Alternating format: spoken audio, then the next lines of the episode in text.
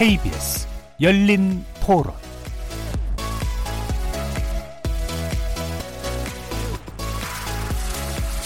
안녕하십니까. KBS 열린 토론 정준희입니다.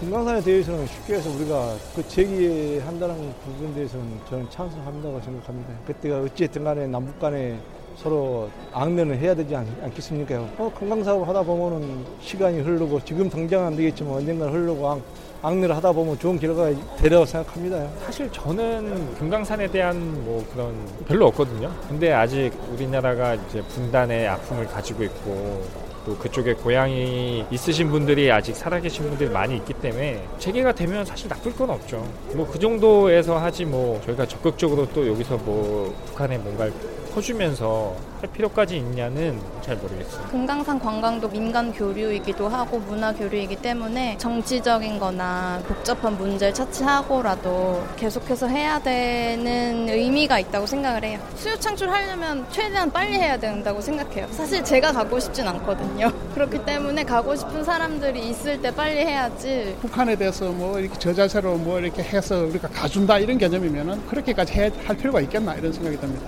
금강산 일정 구역을 여행 자유 지역으로 만들어서 프리하게 놔둬라. 볼거리 있고 놀거리 있고 그래야 수요를 창출해야지 남북 교류 협력 차원에서 돈을 얼마 주고 너희들 일정 부분 와줘야 되고 그렇게 하는 거는 이제는 시대가 지나서 북한도 변해야 된다고 봅니다.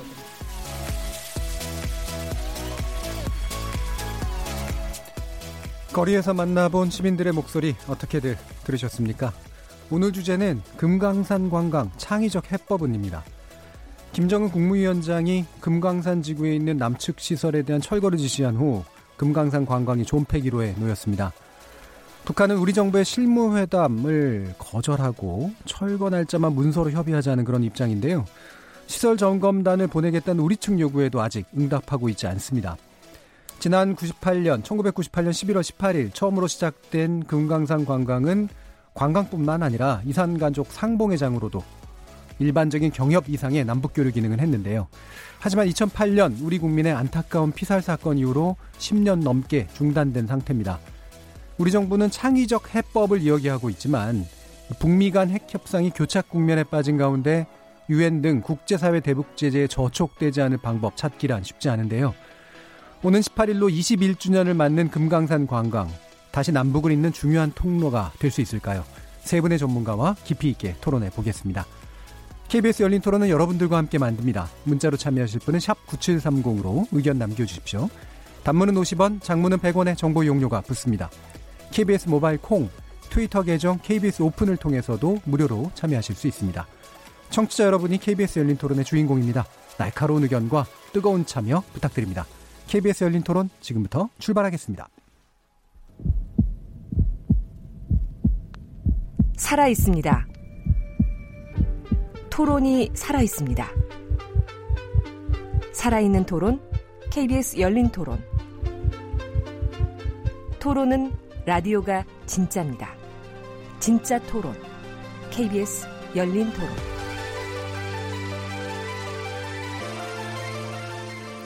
자, 오늘 토론 함께 해주실 세 분의 논객 소개하겠습니다. 금강산 관광 재개 운동에 앞장서고 계시죠? 최문순 강원도지사 나오셨습니다. 네, 고맙습니다. 자, 그리고 두 분의 전문가도 함께 하는데요. 최강 아산전책연구원 부원장 나오셨습니다. 네, 안녕하십니까. 그리고 이물출 경남대 극동문제연구소 교수 모셨습니다. 네, 안녕하십니까. 이 시간 영상으로도 함께 하실 수 있습니다. 유튜브 들어가셔서 KBS 일라디오 또는 KBS 열린 토론 검색하시면 지금 바로 저희들이 토론하는 모습 영상으로 보실 수 있습니다. 구독 많이 눌러주시고요. 의견도 많이 달아주십시오. 생방송 놓치신 분들 나중에 팟캐스트로도 들으실 수 있고 매일 새벽 1시에 재방송도 됩니다. 자, 이렇게 KBS 열린 토론과 함께할 방법까지 안내해 드렸고요. 오늘 토론 주제 금강산 관광 창의적 해법은 본격적으로 시작해 보겠습니다. KBS 열린 토론. 자, 금강산 관광 사실은 좀 잊혀져 있었던 그런 주제인데 어, 김정은 국무위원장의 발언 이후로 이제 다시 좀 쟁점으로 떠오르고 있습니다. 근데 아까 말씀드렸듯이 이제 남북 대화도 북미 대화도 잘 안 되고 있는 지금에 과연 이른바 창의적 해법이라는 게 있을 수 있을까? 뭐 이게 거의 두 관식이 될 것 같긴 합니다만 네. 이분들 어떤 입장이신지 간단히 먼저 묻고 그리고 이제 기타 쟁점에 대해서 말씀을 나누겠습니다. 먼저 뭐 가장 창의적 해법을 고민하실 것 같은데 최문순 지사님 어떠십니까? 아유, 창의적 해법이라는 말이 어렵습니다. 어렵죠. 네. 창의력이 잘 안 떠오르는데 저희들은 어 이제 어 small ball이라고 그러죠. 야구용어로 작은 교류. 예. 지금 이제 이 남북미 관계가 어 정상들 간에 너무 장타 홈런 한 번에 모든 것을 해결하려고 그러다 보니까 이게 잘 안 되고 있다고 봅니다. 그래서 예. 이 작은 교류, 어, 우리처럼 지방 정부라든지 민간 기업이라든지 주- 직접 피해를 입고 있는 주민들이라든지 이런 분들이 오래전부터 남북을 오가고 신뢰가 쌓여진 분들이 있습니다. 예. 작은 사업들을 이렇게 활발하게 할- 해줄 수 있는 거. 음. 그 중에 하나 이제 금강산 관광이라고 보는데요. 어, 이런 작은 교 스몰볼, 스몰 D를 예. 어, 저는 이제 창의적 해법이라고 생각하고 있습니다. 예, 중앙 정부가 나서서 외교 차원에서 또는 국제 정치 차원에서 해결되는 어떤 큰 규모의 것을 너무 의존하지 말고 네네. 좀더 작은 그러니까 네네. 민간과 이런 지방 정부가. 좀 나서는데 금강산 관광이 창구가 될 수 있다. 네네. 네, 이렇게 보시는 거죠. 자, 최강부 원장님 다른 생각 있으실 것 같은데. 저는 뭐 우리 지사님께서 말씀하셨듯이 창의적 해법이 뭔지 잘 모르겠어요. 예. 근데 그 어, 어휘가 갖는 느낌이 마치 꼼수를 부리는 듯한 느낌을 갖고 있을 수 있다. 예. 특히 이제 대북 제재가 유지되고 있는 상황에서 어떻게든 금강산 관광 사업을 재개하겠다는 의지를 갖다 담고 있다는 차원에서 볼 적에 과연 한국이 지금 국제 공조에 동참하고 있는 것인가를 의심케 할 수 있는 어휘라고 생각이 됩니다. 예. 그래서 저는 창의적 해법보다는 원칙에 맞는 해법을 추구하는 것이 바른 것 아닌가라는 생각이 듭니다. 최 지사님께서 작은 교류를 통해서 변화를 이룰 수 있다. 그건 가장 바람직한 것인데 과연 북한의 입장도 그런 것인가라는 생각이 들고요. 두 번째는 우리가 금강산 관광 사업을 상호 교류라고 볼 수 있는지에 대해서 저는 의문이 듭니다. 예. 우리가 지금까지 10년 동안 약 195만 명의 관광객이 갔었죠. 그럼 195만 명의 관광객이 북한을 다녀왔는데 그럼 북한에서 과연 얼마나 많은 접촉을 북한 주민과 했었을 것인가? 그리고 북한의 변화를 촉진해 왔던가? 저 금강산 관광지에 한번 갔었습니다. 예. 사실 거기서 별로 북한 주민과 접촉할 수 있는 건 거의 없었지 않습니까? 따라서 이것이 갖는 의미가 초기에는 상당히 상징성을 갖고 있었다고 생각됩니다. 그러나 실질적인 변화를 불러오기에는 부족함이 있었다라고 생각하기 때문에 금강산 관광 사업에 대한 근본적인 평가와 검토 하에 원칙에 맞는 접근을 해야 된다라고 생각합니다. 예. 어, 일단은 금강산 관광이 가지고 있던 초기의 상징적 의미가 많이 사라졌다라고 판단을 하고 계시는 것 같네요. 그러니까 묘책은 사실 없다고 보시는 것 같고, 어, 원칙이라고 하는 걸 강조하시는 건 결국은 국제공조 안에서 해결돼야 될 문제다 이렇게 보시는 건가요? 그렇죠. 결국 금강산 관광 사업 재개라는 거는 뭐 우리가 모든 문제가 잘 해결돼서 자동적으로 갈 수 있는 것인데 지금 그 북한이 원하는 금강산 관광 사업의 재개라는 것은 우리가 쓸 수 있는 대북 지렛대 중에 하나입니다. 그것을 먼저 썼을 경우에 과연 우리의 가장 안보에 직접적인 문제가 되고 있는 북핵 문제를 해결하는데 얼마나 도움이 될 것인가. 오히려 반대 방향에서 작용할 가능성이 높다라는 것이 대부분의 평가이기 때문에 우리가 이 문제를 굉장히 신중히 접근해야 된다라고 생각합니다. 알겠습니다. 이물칠 교수님. 예, 어, 그, 저는 이제, 우리 그 최강 부원장님하고 좀 정반대 의견을 예. 얘기할 수밖에 없을 것 같습니다. 예. 어, 우리가 이제 1998년 처음으로 이제 금강산이 열릴 때만 해도 그 오랜 이제 단절, 그죠? 그리고 또 남북한이 계속 갈등을 이제 빚어오다가 정말 이제 남북한이 그 남북을 잇는 이제 통로를 처음 만드는 거였거든요. 그러니까 금강산 관광 사업은 단순히 관광 사업이 아니라 오랜 단절을 이제 극복하는 하나의 첫 시도였고요. 예. 어, 그리고 이제 195만 명이 이제 그 금강산을 방문을 했는데 사실 그 북한 주민들을 많이 접촉했죠. 그 이 금강산 사업만 이루어진 게 아니라 그 계속 그 금강산 인근에 있는 이제 고성군 그 마을에도 우리 그 NGO들이나 또 많은 사회단체가 직접 방문해서 어, 농업 협력 사업도 했고 예. 또 금강산 현지에서 사회 문화 교류, 종교 교류, 이상 가족 교류 수많은 접촉이 있었습니다. 예. 그 남북한 주민 간에 많은 접촉이 있었죠. 그 접촉을 통해서 북한 주민들을 또 이- 조금이라도 더 이해하게 되고 또 그 수학 여행이라고 해서 이제 어, 고등학생들, 대학생들이 이제 현장을 많이 갔거든요. 그 가서 처음으로 교과서만 보던 북한의 실상을 현장에 가서 직접 봤거든요. 예. 그래서 제가 이제 직접 그 당시에 인터뷰도 많이 한 경험이 있는데 정말 많은 어떤 충격도 받고 이제 그럼에도 불구하고 아 이제 북한의 실체에 대해서 좀 더 자기가 이제 근접하게 된 어떤 계기를 갖게 된 거에 대해서 다들 뿌듯했거든요. 예. 뭔가 이제 우리 민족으로서 감동 같은 게 있는 거죠. 그런 부분이고요. 그리고 이 북한 변화 촉진과 관련해서도 사실 이 금강산 모델이 원래 이제 관광이라는 것은 이 폐쇄 국가 또는 사회주 국가에 있어서 대표적인 개방 정책 중의 하나입니다. 예. 그러니까 북한이 개방을 하겠다는 거거든요. 관광을 하겠다는 것은. 그러니까 그 개방 개방이라는 것은 우리가 추구하는 목표이기도 하잖아요. 그런 맥락에서 거의 200만 명에 이르는 남쪽의 주민들을 받아들이고 어떻든 제한된 지역이지만 그 교류를 통해서 그 많은 변화를 한 거거든요. 그거는 이제 제가 나중에 또 후반부 얘기를 하겠지만 어 금강산을 통해서 북한은 많은 걸 배운 거예요. 예. 예? 그러니까 어떻게 하면 이제 어, 자본주의 관광을 통해서 자기들이 돈을 벌 수, 벌 수 있을까? 일본 서비스 산업에 대한 인식도 하게 되고, 어떻게 하면 고객한테 어, 더 어떤 잘 보여갖고 더 많은 관광객이 오게 만드느냐, 이런 연구들을 굉장히 많이 했거든요. 예. 있고요. 그런 측면을 주목해야 되고요. 마지막으로 이제 이게, 이게 국제 공조라는 게, 어, 남북 공조하고 이게 서로 이렇게 잘 이렇게 보조를 맞춰야 되는 거예요. 국제 공조에만 의존한다는 것은 사실 우리의 그 자주권을 포기한 거랑 같거든요. 예. 그리고 이거는 우리의 문제거든요. 그러니까 우리의 문제인데 국제사회의 지지를 받으면 더 좋죠. 그죠? 그 이제 지금은 굉장히 핵 문제 때문에 복잡하게 얽히고 설켜 있는데 어떤 식으로든 남북 공조를 통해서 국제적인 문제, 핵 문제라는 국제적인 문제를 해결할 수도 있다. 그런 생각을 해야 되는 거죠. 그리고 예. 국제 공조만 고집해 갖고는 사실 할 수 있는 게 거의 없거든요.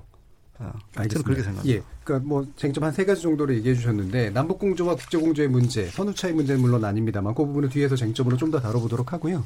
지금 쟁점 다룰 건 아닙니다만은 다시 최강부 원장님께 제가 말씀을 여쭐게. 어, 지금 이제 이물출 교수님의 입장에서는 남측만 바뀌는 게 아니라 북측도 상당히 영향을 받았다 이제 이렇게 보시는 건데 전혀 이제 안 그렇게 보시는 거잖아요. 왜 그렇게 보시나요? 글쎄요, 북한의 과거의 행동, 지금까지 행동에서 변화가 있었는가 라고 보게 되면 거의 나타난 게 없어요. 북한 주민과의 접촉을 통해서 우리가 얻었던 것은 북한의 실상을 우리가 파악했다는 건 분명히 우리가 예. 알았어요. 예 를 들어서 우리가 교과서에서 만약에 북한 사람을 갖다 그리려면 뭐 예를 들어 뿔 달린 예. 도끼 모양을 그렸던 것이 아 북한도 가보니까 사람이 사는 거였더라. 근데 또한 반대로 어떤 게 있으냐. 야, 저 국가의 북한 주민과의 차이가 얼만큼 큰 것인가는 확인할 수 있는 우리의 교훈이 있었어요. 예. 제가 말씀드리고 싶은 거는 그럼 과연 북한 주민들의 생활과 생각에서의 그만큼 큰 변화가 있었나? 라고 볼 적에 저는 굉장히 회의적이라고 보거든요. 아직도 북한은 통제되고 있는 사회이고 금강산 주변에서 여러 가지 사업들이 진행됐습니다. 별개의 사업들이 진행된 걸잘 알고 있고요. 예를 들어서 뭐 솔리 폭발이 그때 한참 문제가 많았죠. 솔리 폭발이 공동 방지하자 그랬지만 결국 안 됐어요.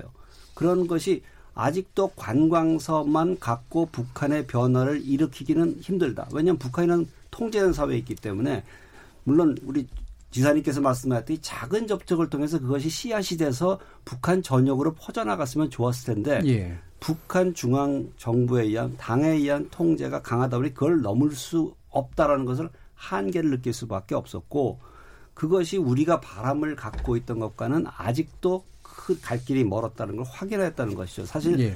따라서 보게 되면은 사회적 변화, 경제적 교류를 통해서 경제 사회 변화는 있어 뭐 조금 가져왔다 할지라도 정치 체제의 변화까지는 이어지지 못했다. 오히려 음. 더 통제력이 강화되고 집중된 사회로 진전하는 모습을 더 보여왔다라는 것으로 볼 적에 그런 면에서 불균형된 교류였다라고 생각이 되는 것이죠. 알겠습니다. 그 부분 이제 또 뒤에서 나중에 이물춘 교수님이 아마 또 다른 이야기 해주실 수 있을 것 같고요. 그러면 일단은 최문순 지사님이 굉장히 적극적인 상태이시기 때문에 네, 그 부분에 대해서 먼저 좀 여쭐게요. 네, 네. 어, 듣기로 이제 대규모 방북반단을 이끌고 금강산 관광을 하겠다라고 신청을 하겠다고 하셨다고 네, 들었고요. 지금 신청돼 있는 상태인가요? 지금 온라인으로 지금 예. 금강산 관광 재개 도민운동 본부가 만들어져 있습니다. 예. 거기서 이제 온라인으로 신청을 받는데 1차로 300분을 받았습니다. 그 음. 신청이 굉장히 많았습니다. 예. 이제 그분들을 가지고 어 이제 남북 미 이를 접촉해서 이분들이 에, 금강산에 갈 수 있게 해달라라고 예. 이제 에, 여러 가지 활동을 하는데 그 중에서 이제 우리 통일부에서는 허가하겠다 음. 이런 이제 입장을 예. 어, 공식적 거의 공식적으로 받았습니다. 이제 이게 북쪽하고도 접촉을 해야 되고 미국에 가서도 또 설득을 해야 되는 과정이 있게 되겠습니다. 그러면 요 건에 대해서만 어쨌든 만약에 그것도 쉽지는 않을 것 같지만 북한과 미국까지 동의를 해준다면 요 네. 건에 대해서만 적용이 되는 건가요? 어, 이제 거기서 일단 쐐기, 일종, 일종의 쐐기가 되겠죠. 예. 쐐기로 문을 열고, 음. 그 다음에 2차, 3차 계속해서, 어, 열게 되면서 이것이, 에, 유엔 제재 대상이 아니라는 것을 좀 명백히 하고, 남북미가 합의하는 상황으로 정리를 해가고자 하는 게 저희 음. 목표가 되겠습니다. 그러면 북측하고는 어떤 방식으로 접촉이 되는 거죠? 저희는 이제 뭐 여러 가지 경로가 있는데요. 그쪽의 파트너는 이제 아태위라고 해서 조선아시아 태평양 평화위원회라는 예, 예. 조직에서 지금 현대아산하고 같이 하는 조직이 아, 현대아산하고요. 담당 예. 조직이 되겠습니다. 거기를 포함해서 또 민화협 뭐 등등 예. 여러 경로가 있습니다. 민간 경로로. 그 경로를 통해서 우리의 의사를 명확히 전달하고 어, 김정은 위원장께서 10월 23일 날 금강산에 와서 여러 가지 좀 어, 우리에게 불편한 얘기를 했지만 맨 뒤에 동포들이 오고 싶다고 하면 어, 어, 와도 좋다 이런 얘기가 있지 않았습니까? 예. 그것을 어, 저희가 음. 어, 어, 그 빌미 삼아서 예. 어, 정식으로 요청을 계속 할 생각입니다. 음, 그럼 미국 방문도 이제 예정이신 거죠? 네, 내일 예. 미국을 갈 예정인데요. 뭐 저희들이 가겠다고 그러지 않았는데 그쪽에서 뭐 초청이 있었습니다. 예. 그래서 저희들이 가서 어, 미국 어, 조야의 여러분들한테 지금 이 한 하나의 돌파구가 있지 않으면 남북미가 이게 뚫기가 힘들다가 작은 돌파구를 하나 어, 만들어 달라는 어, 설득을 좀 해볼 생각입니다. 예. 그러면 미국은 만약에 설득이 된다면 어떤 네네. 방식으로 그 반대 액션을 보여주나요? 여러 가지 방식이 있을 수 있는데요. 그거는 음. 어, 명확히 유엔 제재 대상으로 돼 있지를 않은 거고 음. 또그 뭉칫돈 뭉칫돈이 가는 것에 대해서 이제 2013년에 미국이 제재해 놓은 게 있는데요. 이것이 뭉칫돈이 이 되지 않는 걸 설득하면 그냥 모른 척하고 있어도 됩니다. 지금 중국에서는 매년 아까 최강 부위원장이 말씀하셨지만 120만 명의 관광객이 가고 있습니다. 그건 제재 대상이 지금 아닙니다. 예. 어, 그러니까 우리는 10년 동안 195만이 갔으니까요. 그거보다 훨- 연 가는 인원으로 따지면 훨씬 적죠. 예. 그러니까 이것이 그냥 모른 척 해버리면 될 수도 있고, 그거 같이 하자 이렇게 할 수도 있고 여러 가지 뭐 방식이 있을 걸로 예. 봅니다. 자, 그러면 이 지금 강원도에서 이렇게 먼저 이렇게 나서시게 된 이유는 지금 최근에 김정은 위원장의 그 발언에 대한 대응인가요? 아니면은 원래부터도 좀 원래 예, 고민이 있으셨던 우리는? 이제 예. 우리 우리는 이게 우리 이, 좀 이렇게 자유롭게 얘기할 수 있는 게 예. 우리는 이게 정치 문제가 아니고 삶의 문제고 생존의 문제고 먹고 사는 문제이기 때문에 어, 자유롭게 얘기를 할 수 있습니다. 거기에 음. 이제 명파일이라든지 현대아산이라든지 거기에 투자한 그 중소기업이라든지 세탁소 뭐 어, 그 여러 가지 하신 분들이 너무나 지금 어려운 상태고 평창 동계올림픽 이후에 좀 더 희망이 있겠구나 하고 기다리다가 좀 지쳐가면서 이게 도로 올림픽 이전으로 돌아가는 거 아닌가 예. 이런 이제 불안감 때문에 에, 저희들하고 같이 이런 캠페인을 하게 됐습니다. 예. 그러고 시작을 했는데 김정은 위원장이 음. 어, 금강산에 와서 발언을 하면서, 하면서 저희들도 주목을 좀 받게 된 거죠. 예, 예. 네네. 음, 이미 이제 진행되고, 그러니까 강원도가 그렇습니다. 사실 또 많이 연계가 돼 있기 때문에. 더더욱이나. 네, 예. 그렇습니다. 알겠습니다. 그래서 그, 그 지금 최 지사님은 열심히 노력을 하고 계시고 뭔가 이렇게 돌파구를 뚫기 위해서 좀 애쓰고 네. 계신데 아까 최강 부원장님 이제 말씀을 들어보면 이게 이제 원칙에 안 맞는 일이 되거나 또는 뭐 심지어는 미국의 굉장히 잘못된 어떤 시그널로 받아들일 가능성이 있다라고 보시는 것 같아요. 어떻습니까? 저는 이제 금강산 관광 사업이 중단되게 된 것은 결국 2008년 박왕자 씨 사건 때문에 그렇게 된 건 아니겠습니까? 그럼 저는 지사님께 여쭤보고 싶은 거는 그 예. 박왕자 씨 사건이 해결이 안 돼도 계속 하는 것이 바람직한가? 지사로서 가는 모든 분들에 대한 안전 보장에 대해서 뭘 확보할 수 있을 것인가에 대해서 먼저 좀 질문을 드리고 싶어요. 그러니까 이것은 유엔 제재가 들어오기 전부터 시작된 거 아닙니까? 그럼 예. 사실 그 전에 문제이기 때문에 예를 들어서 우리가 그 당시에 정부가 요구했던 건 뭡니까? 사건 조사하고 거기에 나온 결과에 따라서 사과를 하고 그 다음에 재발 방지를 약속하는 확실한 조치를 해달라 세 가지가 아니었습니까? 세 가지 어느 것에 대해서 북한에 대해서는 아무 말이 없었어요.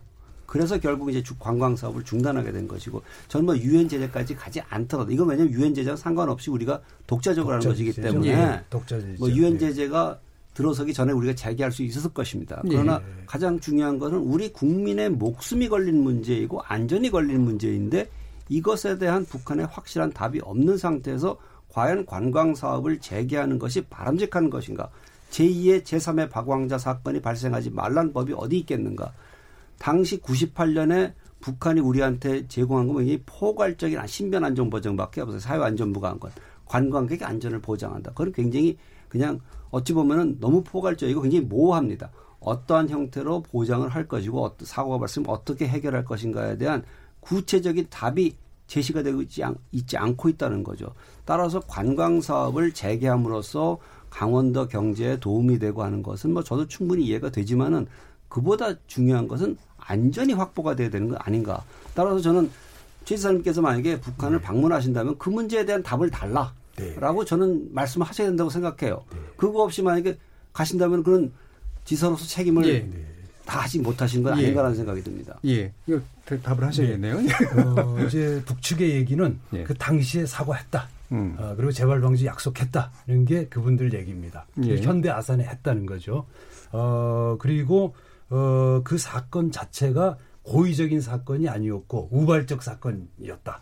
그래서 그 당시에 이제 그 고인이 되신 뭐 좀 유감스럽지만 방황자 씨께서 경로를 이탈해서 해변에 나갔고 새벽녘에 그때 마침 발령을 받은 초병이 막 발령 받으면 신야, 신참 초병이 와서 어, 규칙대로 이제 에, 발사를 하게 돼서 불행한 일이 벌어진 거죠. 그래서 이게 고의적으로 일어난 일이 아니다. 그래서 어, 금강산 관광 저도 작년에도 갔다 왔습니다만은 오시는 분들에 대한 신변 안전 보장은 뭐 아주 기본적이고 당연한 거라고 생각하고 어, 지금 뭐 최강 본장이 말씀하시지만 저희는 그 요청을 하면 받을 수 있다고 생각하고 있습니다. 예. 이제 그것을 하기 위한 음. 대화가 지금 그 자체를 끊기고 예. 남쪽하고는 어떤 얘기도 하지 않겠다. 음. 이렇게 신뢰의 위기까지 간 것에 대해서는 어, 그 점이 좀 제일 안타깝고 어, 지금도 좀 어, 우리 정부도 어렵고 다들 어려운 상태가 된 게좀 예. 유감이라고 생각합니다. 그러니까 가능성이 있고 일단 뚫어보겠다. 그래서 대화의 네. 장을 일단 만들자가 일단 더 목적이신 것 같고요. 네. 그 부분은 이제 뒤에서 좀더 어, 네. 필요한 어떤 조치들에 대해서 얘기를 해보도록 하죠. 그러면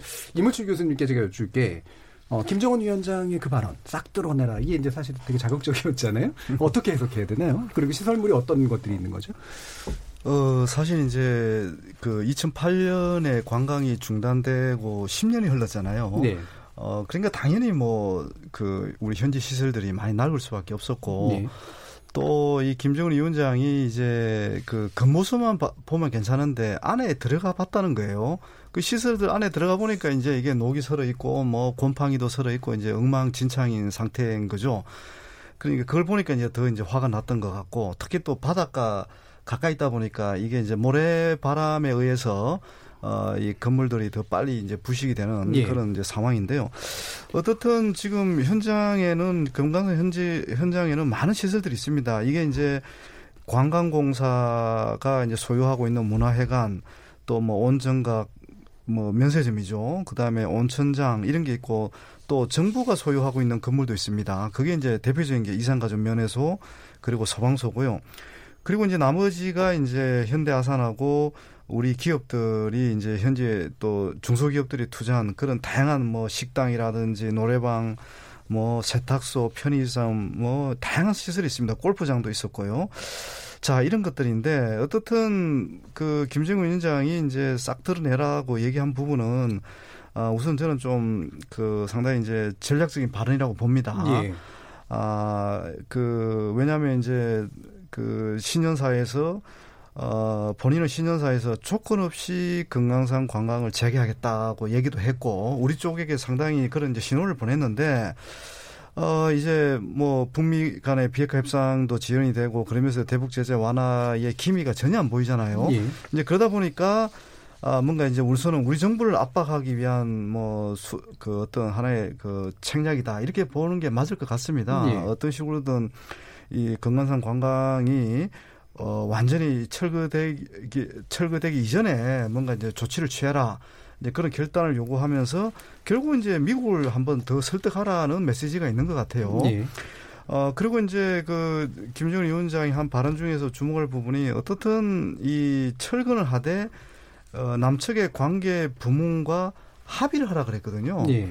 이제 합의를 하려면 협의도 해야 되고 뭐 그 현지에 있는 시설들이 그게 다 만만치 않기 때문에 왜냐하면 우리 어 기업이나 우리 정부의 재산이잖아요, 그죠? 그러니까 그 함부로 우리가 할 수가 없는 거죠. 굉장히 이제 많은 문제가 있고 그리고 우리가 이제 이 금강산 관광 그 현지 시설을 철거를 할 수가 없습니다. 사실은 예. 이거는 개인적인 단순하게 상업적 차원의 그런 그게 아니라 정말 이게 어 정책적인 목표, 통일 정책이라든지 대북 정책 관련해서도 상당히 이제 밀접하게 관련이 돼 있기 때문에 아 이제 그래서 어 우리가 함부로 또 철거할 수도 없는 거죠. 그러니까 이런 부분도 저는 김정은 위원장이 다 이렇게 어 파악을 하고 이 초강수를 뒀다고 봅니다. 예. 그래서 이제 어, 미국에 보낸 메시지도 있지만 결국은 어, 그동안 죽어있던 거의 빈사 상태에 있는 이 금강산을 살리기 위해서 뭔가 한번, 어, 남쪽에 한번 움직여봐라.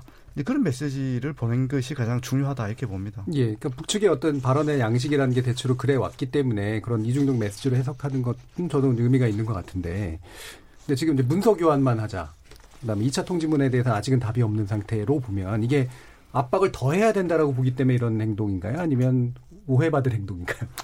사실 이제 그 북한은 일관되게 우리 남쪽에 대해서 좀 그 아주 냉랭한 반응을 예. 보여왔습니다. 특히 이제 2월 달에 2차 그 어, 북미 정상회담이 이제 결렬된 이후에 어, 남북 관계를 재, 재설정하는 차원에서 어, 남쪽과의 관계와 관련해서 뭔가 이제 굉장히 냉랭하게 되어 왔고요. 그 연장상에서 이제 이번 금강산 그 시설 철거 지시도 내려왔던 거고, 어, 근데 이제 우리가 이걸 참 잘 이제 그 해석을 해야 되는 것이 결국 그 만약에 김정은 위원장이 일방적으로 그 금강산 우리 남측 시설을 철거해 버리면 일종의 이게 자해행위가 됩니다. 예. 지금 김정은 위원장은 큰 경제 발전을 위한 외국 자본을 유치하기 위한 큰 그림을 지금 그려놓고 있는데 예. 여기서 이제 중단이 되고 일방적으로 철거한 게 전 세계에 알려지고 더군다나 중국에도 이제 알려지면요 중국 기업도 이런 상황에서는 자기들 적극적으로 건강상에 다시 투자하기 어렵습니다. 그렇죠. 언제든 이럴 수 있다는 생각이 그렇죠. 왜냐하면 예. 재산권은 남아 있는 거거든요. 예. 그러니까 건물은 사라질지 몰라도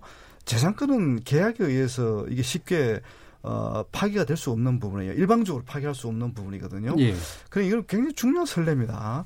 근데 그걸 기- 그걸 김정은 위원장은 잘합니다. 모를 수가 없습니다.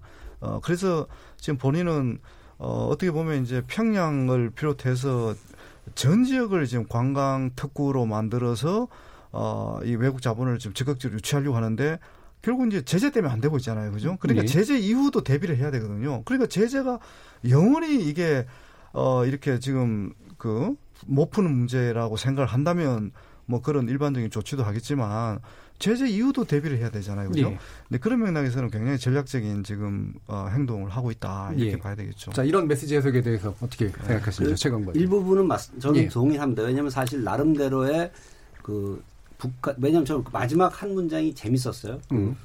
협의와 합의를 통해서 하라. 이 말은 사실 예. 왜냐하면 그걸 안 했다고 하면 굉장히 문제가 되는 거죠. 음. 그리고 사실 금강산 관광사업 할때 우리 청산 절차에 대한 합의서가 있어요. 예. 그러니까 나름대로는 그걸 준용을 해서 하겠다라는 의미로 해석이 되기 때문에 지금 음임일줄 교수께서 얘기했듯이 만약에 중국 자본을 끌어와서 금강산 관광지에다가 투자를 하고 중국 관광객을 대상으로 한 관광지에서 개발한다고 했을 경우에 중국 자본을 끌어올려면 역시 국제적인 규범에 맞게 행동할 수밖에 없다라는 그런 의미가 분명히 달려 있는 건 사실입니다. 음. 그런 부분이 있지만 그럼에도 불구하고 이것은 과연 얼만큼 한국을 설득해서 관광 사업을 재개하려고 하느냐라는 것을 볼 적에는 예. 재개보다는 더 압박에다 의미를 두고 있다라고 저는 생각을 합니다. 음, 금방 제기하진 않을 거다. 않을 것이다. 예. 그러면 신년사에서 김정은 위원장이. 이미 우리 할 바는 다 했는데 나머지 너희가 결정을 안 했기 때문에 안 된다. 결국 금강산 관광 사업이 안 되는 것은 결국 남한의 문제이다. 남한의 책임이 크다라는 것이고 그런데 본인이 굉장히 아령을 베풀어서 협의해서 하려고 했다. 하고 나름대로는 이제 리더십을 좀 보여주는 것 같다라고 생각이 듭니다. 그러나 그 근본적인 원인은 남북 측 거기서 과연 당국자라 그랬는지 예. 관련 관계자라 그랬습니다. 그래서 음. 저는 관련자라고 할때이 과연 누구를 의미하는 것인가? 현대화선을 의미할 것인가? 아니면 통일부 당국자를 의미하는 것인가? 둘 다 의미할 수도 있다는 것이죠. 예. 따라서 이것은 남북 관계 운영해 나가면서 북한이 계속 그 우위에서 끌고 나가겠다. 그리고 남한에 대한 계속 압박이죠. 선택을 해라.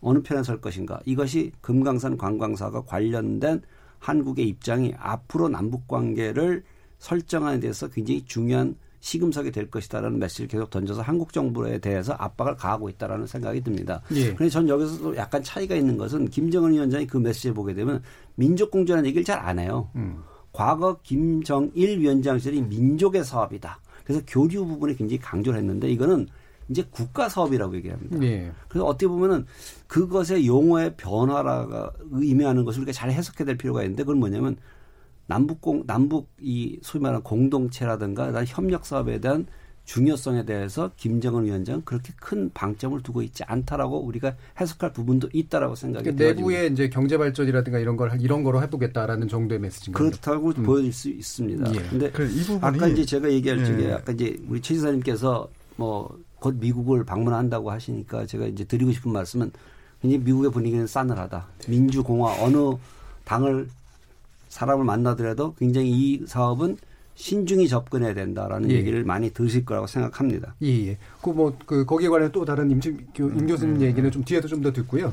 지금 어쨌든 그러니까 남북의 상황 자체가 좀 어려워진 건 맞잖아요. 네, 특히나 아까도 강원도가 굉장히 어려워졌다라고 네, 네, 말씀하셨는데 구체적으로 어떤 측면들이 지금 고통을 겪고 계시나요? 우선 이제 현대화산이 제일 어렵죠. 예. 6조 원 정도 투자를 했는데 어, 지금 11년째 중단이 돼 있으니까 거기 뭐 직원들도 거의 다 해고됐습니다. 남아 있는 사람이 어, 아주 극소수만 남아 있고요. 그다음에 예. 중소기업들 한 번에 뭐 40억 투자하신 분들 어, 이런 분들 지금 어, 뭐 외판원으로 다니거나 공사장에 일용직으로 다니시는 분들이 있고요. 그다음에 우리 어, 주민들은 거기 지금 한 4천억 정도 피해가 되는 걸로 추산되고 있는데 뭐 예.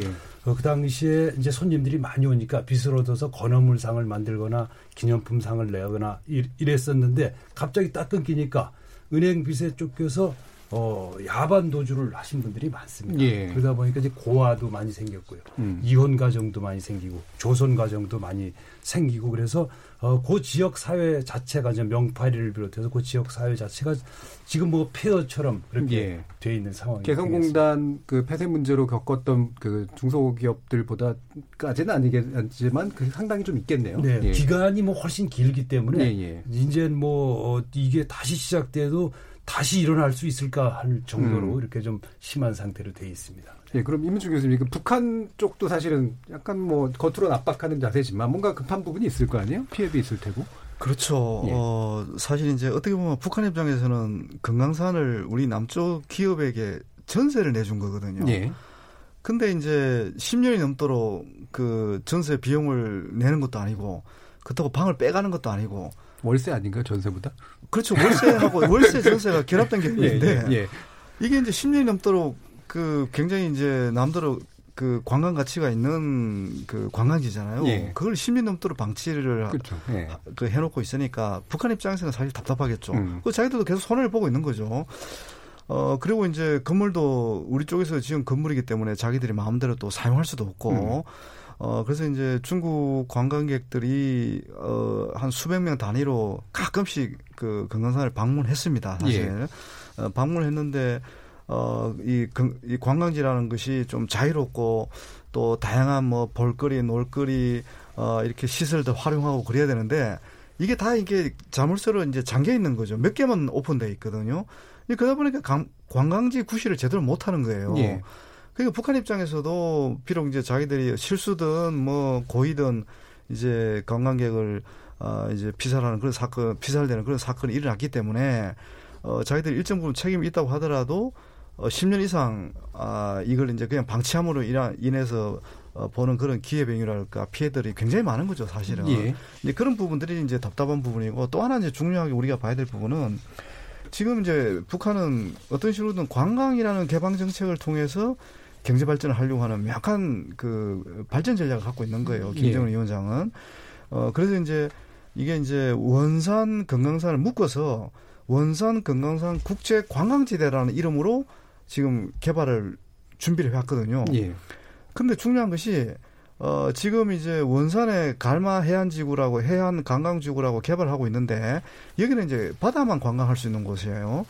어 근데 이제 바다하고 산하고 이렇게 함께 관광하는 프로그램을 원래 기획을 했- 했는데 예. 이 산이 막혀 있는 거예요 지금. 음, 음. 그러니까 이제 김정은 위원장 입장에 어떤 식으로든 금강산을 어, 빨리 재개하려고 사실 지난 보수 정부 때부터 굉장히 노력을 했죠. 계속 음. 시도를 했죠.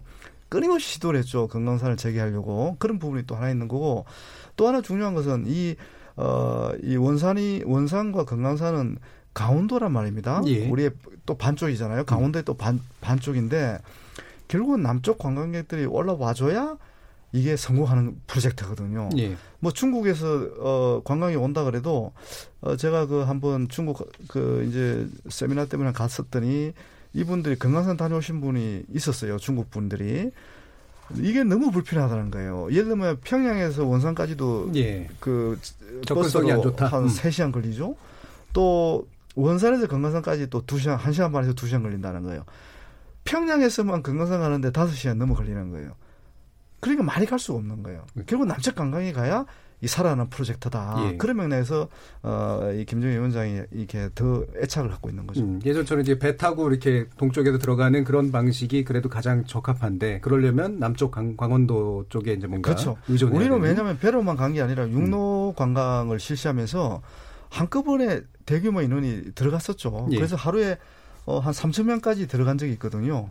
그럼 이거는 굉- 북한이 관광 사업을 한 일에 어, 하루에 이렇게 많은 관광객을 받아들인 사례는 금강산이 유일합니다. 예.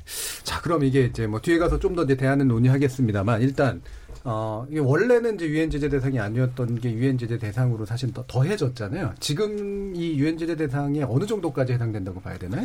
그 아까 이- 말씀하셨는데 이 그러니까 2013년에 들어왔죠. 2094 거기서 이제 뭐냐면 현금 뭉치가 들어가는 것에 대해서는 이것은 금지가 돼 있는 거죠. 예. 그것이 하나 있고 우리가 그것뿐만 아니라 중요시해야 될 것은 미국이 취하고 있는 간접 제재가 들어가 있을 수가 있다는 거죠. 예. 북한에 대해서 금융 거래를 할 경우 그 금융기관 자체도 세- 미국의 은행과 거래할 수 없다. 그건 secondary boycott secondary 같은. 보이콧은 바로 들어가기 때문에 그 가능성을 우리가 염두에 두어야 된다는 거죠. 예. 그런데 이제 유엔 제재만으로 따져 볼 적에 개별 관광은 가능합니다. 왜냐하면 지금 아까 말씀하셨듯이 시진핑 주석이 김정은 위원장한테 약속한 게 뭡니까? 이 매년 200만 명의 중국 관광객을 보내주겠다. 결국 개별 관광이지만 사실상 단체 관광이죠. 예. 근데 이제 가서 개별적으로 입국료를 내죠. 근데 우리가 어느 나라 들어갈지 그 뭐 저기 비자 관련된 비용을 내는 경우가 있어도 그 나라 들어간다고 저기 돈을 냅니까? 근데 우리 과거에 관광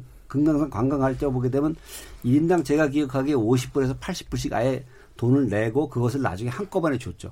이러한 형태로는 안 된다는 거죠. 따라서 이것은 약간의 해석의 여지는 있지만은 음. 지금과 같이 핵 문제가 해결되지 않고 있는 상황에서는 제가 볼 적에는 이건 제재 대상으로 간주될 가능성이 매우 높다. 예. 왜냐하면 결국 유엔 안보리에서 전문가 패널에서 이것을 논의하게 될 겁니다. 이랬을 경우에 저는 그 잘못했다가는 우리 금융기관까지 제재 대상에 올라갈 가능성도 있다. 그러니까 굉장히 조심스럽게 접근해야 되는 것이고 예. 이 모든 것의 가장 근본적인 아까 뭐 우리가 나중에 다시 또 얘기할 시간이 있겠지만 핵 문제에서 진전만 있으면 굉장히 해석의 여유를 가질 수 있는 부분입니다. 그러나 이것이 딱 막혀 있는 부분이기 때문에 이것을 섣불리 건드렸다가는 우리가 얻는 것보단 잃는 것이 많아질 가능성이 있고 아까 이물줄 교수께서 참 말씀하셨는데 김정은 위원장의 생각이 관광 사업을 통해서 북한 경제를 활성화하고 외화벌이를 하겠다.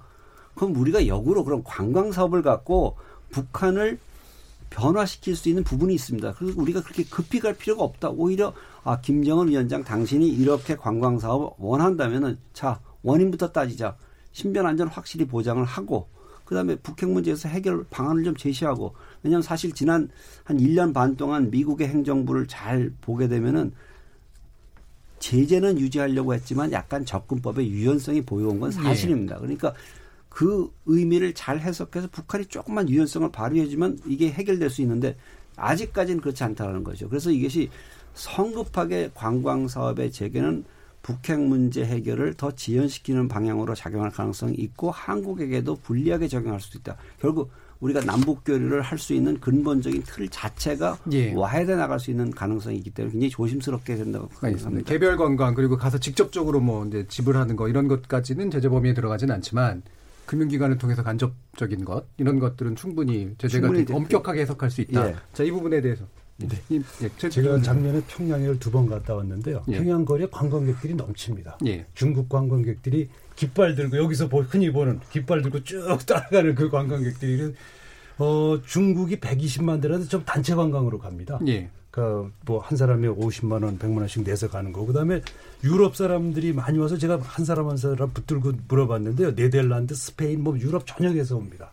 그분들도 다 여행사를 통해서 오는 건데 이거를 bulk cash 아, 그러니까 뭉치 돈으로 해석할 수 있느냐 없느냐. 예. 그래서 저는 어, 얼마든지 뭉치 돈으로 해석하지 않을 수 있다고 보는 거거든요. 저도 어, 예를 들어 제가 금강산을 가면 숙박비, 그 다음에 식비, 기념품 사는 비용 이거 지불하는 겁니다. 그러니까 거기에 현대 아산한테 내고 그것을 그쪽에 지불하는 거죠. 그 제가 쓰는 비용을 지불하는 거죠.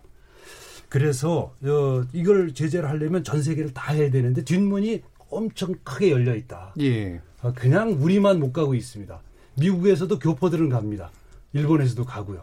우리하 우리만 못 가고 있는 거죠 지금. 그러니까 눈 가리고 아웅하는 그런 정책이라고 저는 보고 있고 그다음에 어, 저희가 북쪽에서 자꾸 물어보는 거는 북쪽에다 자꾸 이중적이고 모순된 메시지를 주는 거죠. 트럼프 대통령이나 우리 정부나 가서 웃으면서 악수하고 돌아와서 목 조르는 거죠. 바로 이거를 이해를 잘 못하는 겁니다. 그래서 그것을 메시지를 분명하게 주려면 어, 약간 자기들이 배신감 같은 걸 느끼고 어, 이걸 어떻게 대응해야 되는지 모르다가 차차차차 시간이 가면서 실질적으로 되는 일이 아무것도 없네. 그럼 올림픽 전으로 돌아가야 되겠네 이런 생각을 하게 만들고 있는 겁니다. 예. 네, 네. 이 부분은 좀 정리를 해야 확실히 이제 될 어느 입장에 서냐에 따라서 이, 부, 이 문제뿐만이 아니라 네, 북핵 문제도 그렇고 이제 계속해서 이제 상당히 근본적인 어떤 입장 차이가 있는 부분인 것 같긴 합니다. 네, 네. 예. 뭐 이모측에서 좀 예, 덧붙이겠어요? 어, 예. 이 제재 문제를 그 제가 또 좀 명확하게 설명을 드려야 되는데요. 예. 사실 이제 bulk cash 조항이 있는데 이 bulk라는 게 액수가 얼마인지에 대해서는 법적으로 합의된 게 예. 없습니다. bulk라는 게요. 그건 제가 직접 제재위원회 그 전문가 분이 저를 만나러 왔기 때문에 직접 물어봤는데요. bulk의 기준이 없어요. 이제 그런 부분이 있고 그리고 이제 우리 최강 부원장님 말씀에 제가 이제 공감이 가는 것은 어떻든 이거는 지금 상황을 전제로 금강산을 열겠다는 게 아니라 비핵화 관련 우리가 모두가 원하는 비핵화 관련해서 어 좀 진전을 어떤 하나의 추동하는 하나의 촉매제로서 네. 금강산 관광을 지렛대로. 활용하겠다는 그게 있는 거거든요. 그러니까 지금 북한이 아무것도 안 하는데 금강산 음. 열겠다는 게 아니라 음.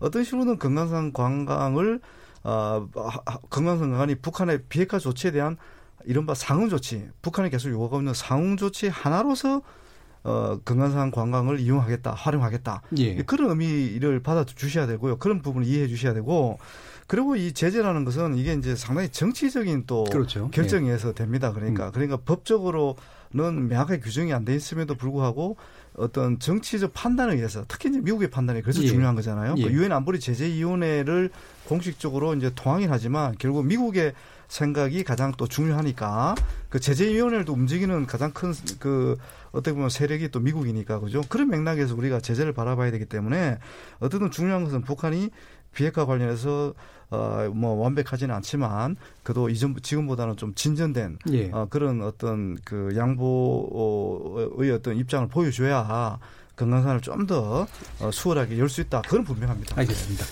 그 부분에 대해서 이물질 교수와 제가 동의한다는 것은 이제 반가운 것이고 그런데 왜냐하면 지금까지 정부의 메시지가 그렇게는 안 나왔다는 거죠. 예. 핵 문제와는 거의 무관하게 금강산 관광 사업을 재개하려고 하는 것처럼 비춰졌기 때문에 미국을 비롯한 해외에서 반발이 많았다는 거죠. 그렇지만 만약에 지금 이물질 교수께서 얘기했듯이 비핵화의 진전이 있을 경우에 우리가 제- 금강산 관광 사업을 재개할 수 있고 좀 더 과거보다 더 크게 할 수 있다라는 메시지를 한다면은 미국도 이그 사업에서 근본적으로 반대할 가능성은 매우 낮다고 생각하고 두 번째 아까 말씀하셨듯이 제재는 해석의 문제가 있어요. 국무부 1층에 가게 되면 저 구소에 가게 되면 소위 말하는 저승사자들의 사무실이 있습니다. 뭐냐? 제재만 전문으로 하고 있는 사람들입니다. 굉장히 북한의 돈의 흐름이라든가 어디를 아파할까 다 알고 있어요. 그런데 그 조직 자체가 지금 트럼프 대통령에 의해서 활동이 거의 지금 유명무실화되어 있는 상태예요. 왜냐하면 트럼프 대통령 아까 최 지사님께서 말씀하셨듯이 이중적이다라고 좀 반대로 해석할 수 있습니다. 왜냐하면 미사일 시험 발사를 했음에도 불구하고 추가적인 제재 안 하고 있어요. 그건 뭐냐? 북한과 계속 대화를 하겠다. 예. 계속 메시지를 보내고 있는 거거든요. 따라서 북한이 이 메시지를 잘 받아들이고 대화에 응해줘야 되는데 안 하고 있으니까 이렇게 되면 소위 말해서 저승사자들의 입김이 커질 가능성이 예. 커진다라는 것을 알겠습니다. 북한이 인식하길 바랍니다. 예, 정치적 해석 여지를 넓힐 수 있는 뭔가 상호 액션들이 좀 상당히 필요한 상황이 아닐까 싶은데요. 자, 이 관광 평화로 가는 여건이라고 유엔이 부르고 있긴 한데 과연 여기에 대해서 누가 먼저 어떤 식의 선행 조치들이 이제 필요한가에 대해서는 고민이 있는 그런 측면들이 있는 것 같습니다.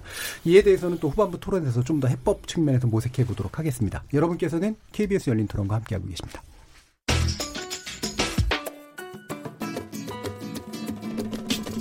묻는다, 듣는다, 통한다. KBS 열린 토론. 듣고 계신 청취자 여러분, 감사드립니다. 들으면서 답답한 부분은 없으신가요? 궁금한 점은요? 그렇다면 함께 토론에 참여하시죠. 유료 문자 샵 9730을 이용하시면 됩니다. 단문은 50원, 장문은 100원의 정보 이용료가 있습니다. 스마트폰 어플리케이션 KBS 모바일 콩을 통해서도 무료로 참여하실 수 있습니다. KBS 열린 토론은 언제나 열려 있습니다. 듣고 계신 KBS 열린 토론은 매일 밤 1시에 재방송됩니다. 자, 그럼 토론 진행되는 동안 청취자들이 보내주신 의견 몇 가지 들어보고 가겠습니다. 정의진 문자 캐스터. 네, 안녕하십니까. 문자캐스터 정의진입니다. 금강산 관광 창의적 해법은에 대해 청취자 여러분이 보내주신 의견 소개해드리겠습니다. 먼저 콩으로 의현님, 우리야 하고 싶지만 미국이 문제 아닌가요? 금강산도 가고 개마고원도 가보고 했으면 좋겠습니다. 중단되기 전에 금강산에 갔었는데 앞으로 금강산을 여행하게 된다면 해외 여행을 하듯 북한의 거리, 우리 동포의 삶도 보고 그런 여행을 했으면 좋겠습니다. 콩으로 커피조아님, 박왕자 씨 피살에 대한 북한의 사과부터 받고 논의해야죠. 우리 국민의 안전 보장이 먼저입니다. 콩으로 장영호님, 비핵화 타결 없이는 개성공단, 금강산도 과감히 포기를 해야 합니다. 비핵화 타결 없이는 아무것도 못한다는 것을 확실하게 보여줄 기회입니다. 콩 아이디 K7585로 시작하는 분. 북한에 퍼준다고 하는데 근거 있는 비난인지 묻고 싶네요. 조금 더 잘 사는 우리가 조금 베품으로써 그들이 조금 너그러워진다면 대가로서 충분한 거 아닐까요? 콩 아이디 K7503으로 시작하는 분. 미국인이나 다른 외국인들은 북한 관광을 한다고 합니다. 우리도 순수한 관광은 할 수 있지 않나요? 미국에 너무 의존 말고 우리끼리의 노력이 필요할 때입니다. 1967님, 금강산 관광이 잘 안 되고 있는 것은 순전히 북한의 핵 때문입니다. 국제사회의 경제 제재 때문에 남한에서 할 수 있는 방법은 거의 없는데, 북한은 남한을 원망합니다. 북한은 지금이라도 문재인 정부의 진정성을 믿고 전향적으로 핵을 포기함으로써 우리 민족이 평화롭게 사는 길을 찾는데 협조해야 합니다. 7227님, 금강산 관광 다녀왔는데 북한 주민은 식당 종업원밖에 못 받고 말도 섞을 수 없었습니다. 이것이 팩트입니다 해주셨고요. 5460님, 남북 축구 경기 하나만 봐도요, 북한은 변하지 않고, 우리 대한민국만 마음이 바쁜 것 같습니다. 우리도 천천히 기다리죠. 9887님, 저는 2007년 칠순 때 노부부가 큰맘 먹고 다녀왔는데 중단돼서 안타깝습니다. 김정은 위원장이 마음을 바꾸기 바랍니다. 콩으로 이다두님, 금강산 관광재개는 오랜 수건이라고 봅니다. 어떤 방식이든 교류를 위한 물꼬를 틀 생각을 해야지 제재 중이니 이에 따라야 한다는 식으론 안 된다고 봅니다. 교류를 시작해야 독일과 같은 다음도 기대할 수 있지 않을까요? 라고 보내주셨네요. 네, KBS 열린 토론. 지금 방송을 듣고 계신 청취자 모두가 시민 노객입니다. 계속해서 청취자 여러분들의 날카로운 시선과 의견 보내주세요. 지금까지 문자캐스터 정의진이었습니다.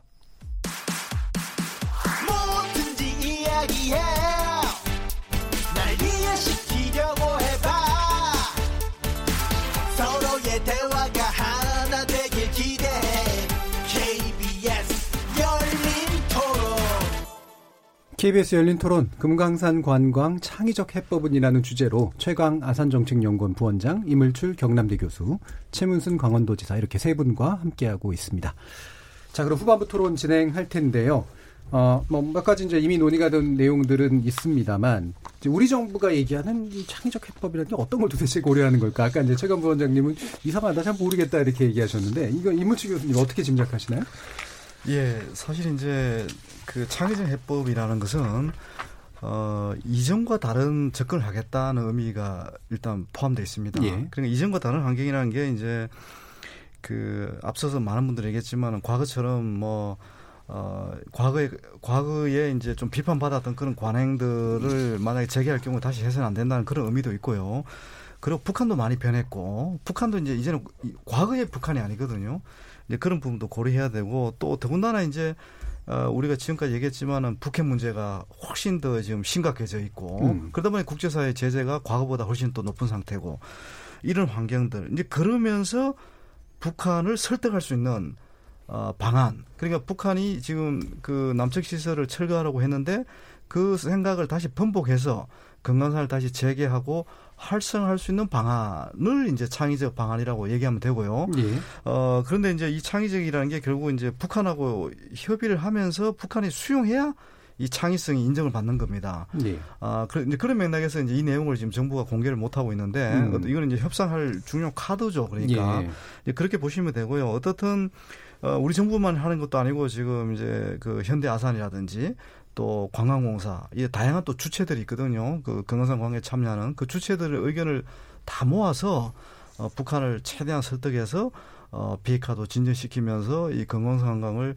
어, 이제 활짝 열 수 있는 그런 음. 방법을 이제 어, 창의적 해법이라고 보시면 되고요. 여기서 이제 또 신변 안전 문제 계속 나왔는데 이거는 대전제입니다. 네. 어, small 어, 관광을 하든 뭐 big 관광을 하든 어떤 식으로든 단 한 분의 관광객의 어떤 생명은 다 소중한 거기 때문에 그분들 신변이 안전하게 보장받을 수 있는 어, 그런 방안을 북측하고 협의를 해서 그게 어느 정도 수긍이 될때 관광이 재개될 겁니다. 그건 예. 아주 분명한 제가 뭐 정부 자문을 많이 하고 있기 때문에 음. 그건 또 뭐 제가 확실하게 얘기할 수 있고요.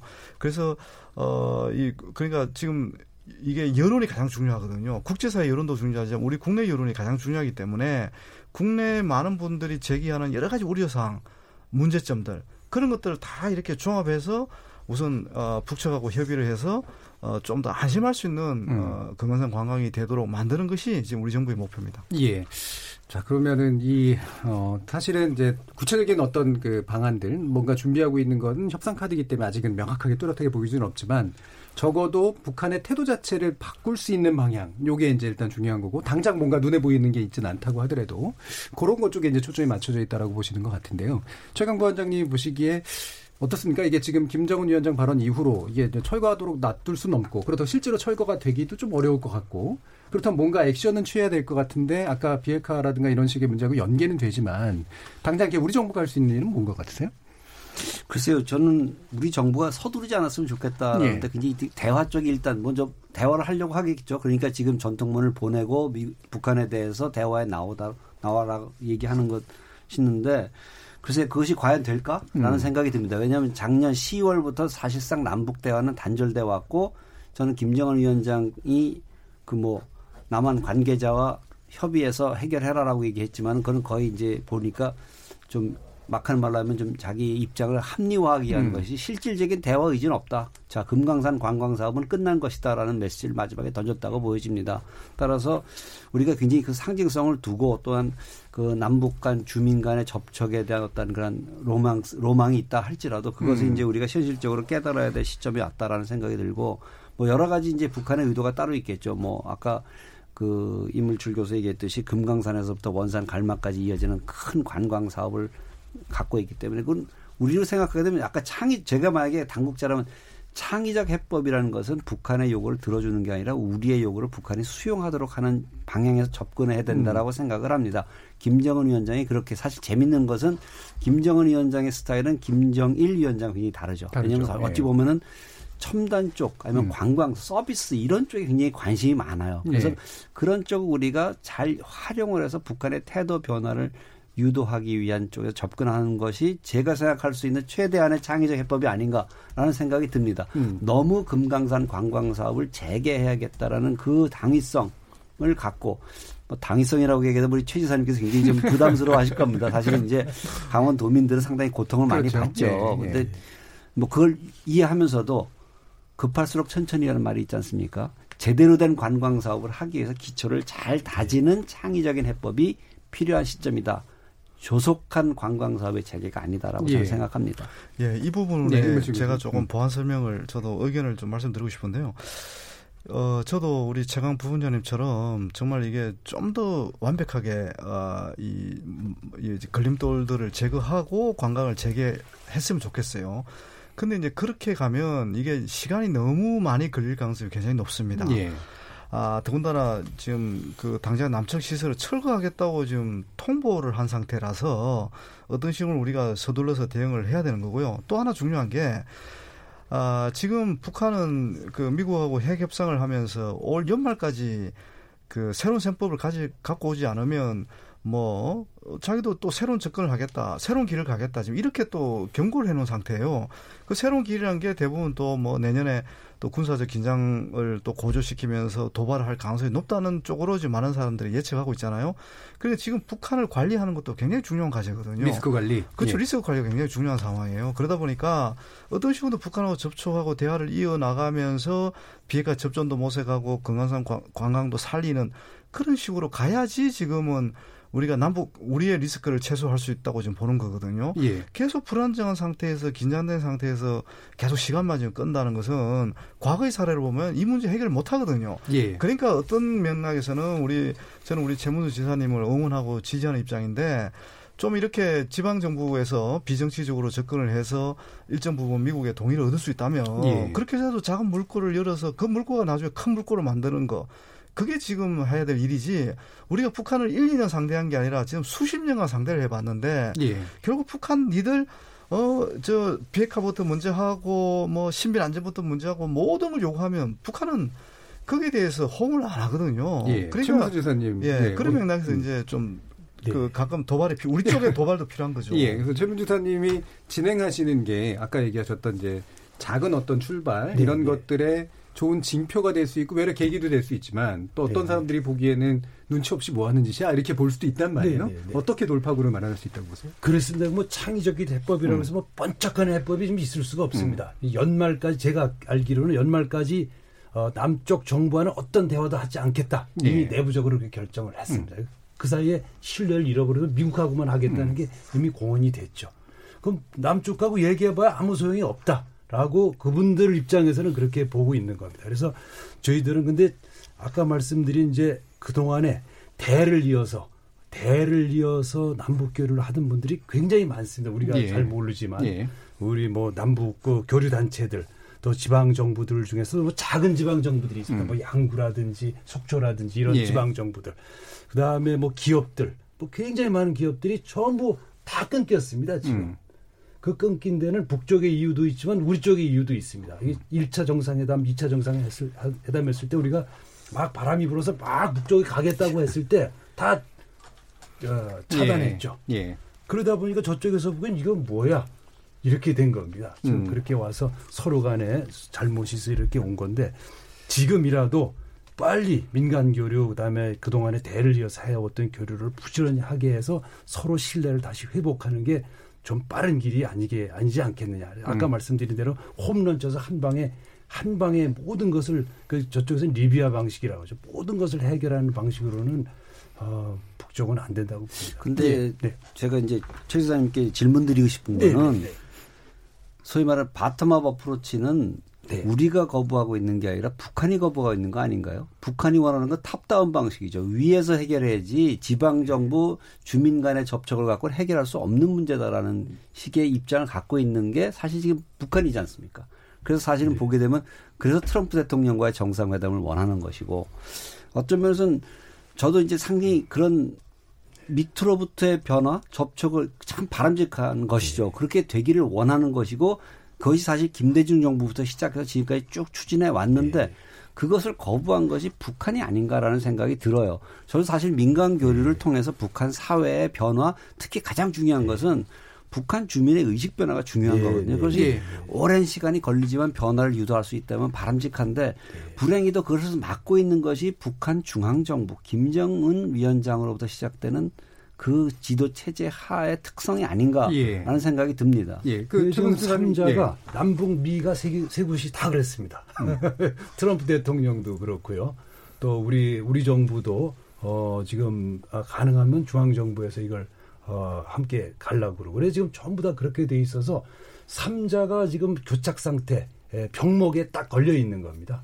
그래서 아무런 돌파구도 없이 이 3자가 결정을 해야 되는데 이게 서로 생각하는 시차가 각각 다릅니다. 우리 저 북쪽에서는 그 연말까지 하겠다 그러고 또 미국에서는 어 내년 11월에 대선이 있으니까 좀 더 끌고 가려고 그러고 이게 시차가 다 달라서 이 시차의 틈새를 메꿔야 되는데 그 틈새를 메꾸는 게 저는 이런 금강산 관광 같은 아, small ball이라고 생각합니다. 예, 북한에게도 이게 어느 정도 그러니까 지금 top-down 방식을 원하는 게 북한이니까 이게 네네. 사실 이런 bottom 밑에서 하는 교류를 왜 북한은 원하지 않지 않냐라는 게 이제 네. 그 최강 부원장님의 말씀이신데 뭔가 이렇게 근데 기세가 제 보이시나요? 생각은 예.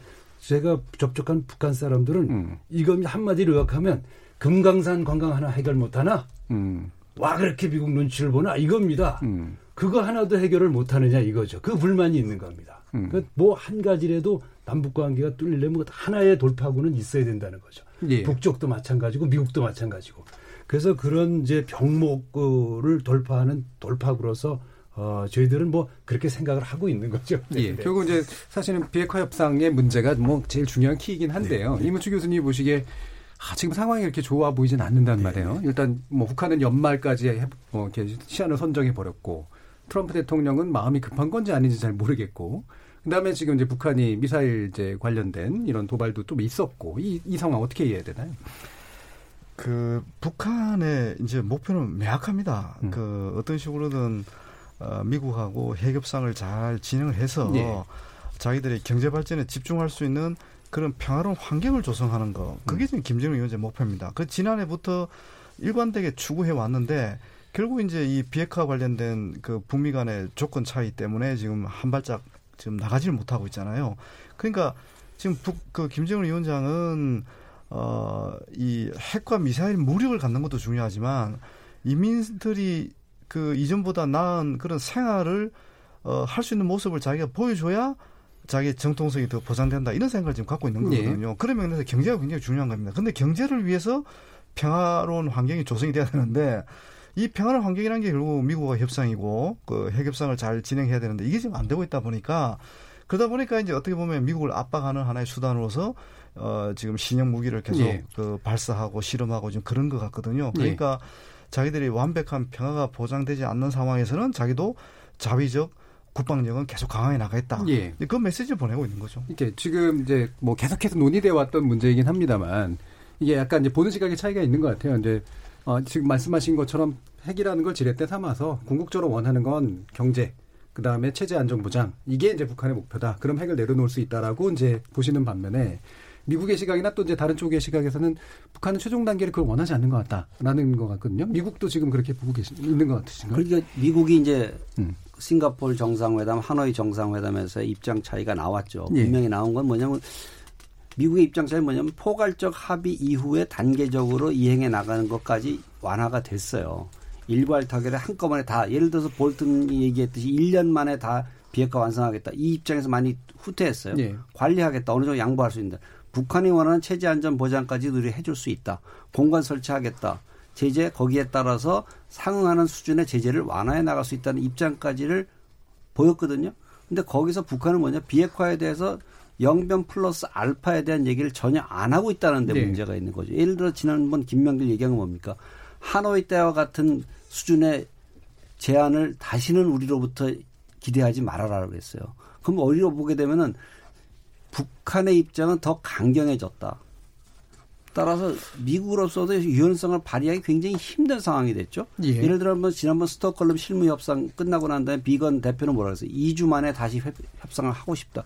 북한은 전혀 지금 답을 안 보이고 있어요. 제가 지난주에 미국에 다녀왔을 때 느꼈던 거는 얘기를 하고 싶은데 북한이 답을 안 한다. 음. 그렇다면 사실 우리 임 교수님께서도 말씀하셨지만은 뭐 북한이 체제 안전 보장 아니면 그걸 위해서 핵을 갖겠다 유지할 수밖에 없다라는 부분도 있지만 일단 신고를 하고 보유 기간 인정해 볼 수 있다라는 것이 미국의 입장이거든요. 그 절충점을 찾아야 되는데 상대방에 대해서만 입장 변화를 강요하고 있고 본인은 입장 변화를 강요하고 있지 않죠. 근데 예. 우리로서는 지금 시간이 별로 없다는 거죠. 알겠습니다. 과연 이게 어, 언제까지 유지될지 걱정스러운 예, 상황입니다. 그럼 이물주 교수님 이렇게 북한이 외로도 강경해진 것 같다. 근데 뭐 이런 얘기가 사실인데 거기에 대한 의견함과 함께 예.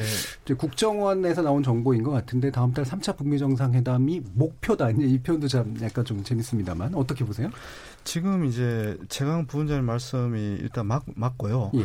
어 근데 이제 노, 지금 말씀 안 하신 부분이 뭔가면 이제 북한이 지금 어 상당히 불만인 그 핵심 요소는 선 비핵화 후 보상이거든요. 예. 그러니까 어, 미국이 이전보다는 어, 좀 유연해진 것은 북한도 인정하는 것 같아요. 음. 근데 문제는 북한이 먼저 비핵화를 하면 어, 그런, 어, 진전된 어, 양보안을 미국이 내놓을 수 있다. 뭐 이런 식의 입장을 계속 보이니까 이건 아니다. 그죠. 그러니까 동시적으로 단계적으로 합의하고 동시적으로 이행해야 된다는 이 원칙, 이 원칙에서 지금 미국이 지금 협조를 안 하고 있다. 그 부분이거든요. 그러니까 선, 순서의 문제, 이 부분이 굉장히 중요하다고 보는 거고요. 예. 그리고 이제 3차 그 북미 정상회담은 지금 북한과 미국 모두가 원하고 있는 건 분명한 것 같아요. 예. 근데 이제 방금 저희들이 얘기 나눴지만은 음. 이런 이견 차이가 어느 정도 조율이 돼야 음. 이게 3차 북미 정상회담을 할 수가 있고 그래야 어느 정도 이제 그, 어, 트럼프 대통령도 어, 자신이 어떤 차별화된 업적을 보여줄 수 있는 거거든요. 예. 근데 이게 지금 명확하지 않는 상황에서 그냥 정상회담만을 위한 정상회담은 지금 할 수가 없는 상태예요. 실무회담 막혀 있는 상태잖아요. 그렇죠. 예. 그래서 이제 제가 볼 때는 이게 이제 우리가 긴 북미 간의 핵 역사를 역사를 보면 좀 이례적이다 할 정도로 서로 뭔가 절충점을 만들어서 타협을 하고자 하는 양측 간의 의지는 존재한다. 그죠? 그렇지만은 이제 양보는 일방적인 양보를 못 하겠다고 해서 지금 이제 서로가 지금 대치하고 있는데 그런 면에서 보면 뭐 올해 내에 어, 3차 북미 행- 정상회담이 열릴 수도 있는 것이고 조금 더 늦어져서 내년 초에도 열릴 수 있다고 저는 보는 겁니다. 예. 어, 이제 그런 맥락에서 아마 국정원의 음. 판단도 그래서 나온 게 아닌가 싶습니다. 예, 알겠습니다. 자, 이제 시간이 얼마 남지 않아서요. 어, 오늘 또 최문순 경기 아, 강원도지사께서 또 추진하고 계신 일들이 있으니까 네, 네. 바라시는 바, 기대하는 바 또는 부탁하고 싶으신 바 있으시면 네. 말씀. 어, 저희들은 뭐 절차와 과정이 어떻게 됐든 간에 아, 작년 어, 평창 올림픽 이전의 상태로 돌아가서는 안 된다. 예. 이런 마음이 너무나 절실합니다. 그 당시를 돌이켜 보면 ICBM을 어, 완성하는 게 불과 올림픽 전에 한 두 달 전에 에, 이렇게 쏘아 올렸었거든요. 예. 너무나 긴장이 크고 올림픽을 뭐 어, 연기하거나 하지 말아야 된다 이런 논의까지 IOC에서도 있었을 정도니까 이제 여기까지 온 거를 어떻게 해서든지 좀 살려가야 한다는 그런 간절한 마음인 거죠. 그 과정은 뭐 어, 윗분들이 알아서 하는데 따라가기도 하겠습니다만은 우리가 하는 요 작은 소망도 어, 함께 좀 배려를 해 주십사 그런 간절한 마음을 가지고 있습니다. 우리 정부가 어떻게 배려해 주시면 좋을까요? 우선 이제 아, 아까 여러 차례 네. 말씀드렸지만 이 small bold 이렇게 어, 지금 어, 남북이 그냥 가만두면 스스로 할 수 있는 데들이 지금 많이 있습니다. 그게 지금 예. 다 막혀 있거든요. 예. 근데 신뢰를 갖고 저도 마찬가지고 할 수 있는 사업들이 작은 것들이 남북 유소년 축구라든지 이런 예. 것들이 꽤 많이 있습니다. 그런 것들을 풀어서 음. 어, 좀 저변에서부터 어, 신뢰를 확대해 가자 이런 게 저희 생각입니다. 예, 알겠습니다. KBS 열린 토론 오늘은 금강산 관광 창의적 해법은이라는 주제로 함께했습니다. 최문순 강원도지사, 최강 아산정책연구원 부원장, 그리고 이물출 경남대 교수 세 분 모두 함께해 주셔서 감사합니다. 감사합니다. 고맙습니다. 참여해주신 시민 논객, 청취자 여러분께도 감사하다는 말씀 전합니다. 토론을 통해서 우리 사회의 합의의 길을 찾아가 보도록 하겠습니다. 저는 내일 저녁 7시 20분에 다시 찾아뵙겠습니다. 지금까지 KBS 열린 토론 정준이었습니다.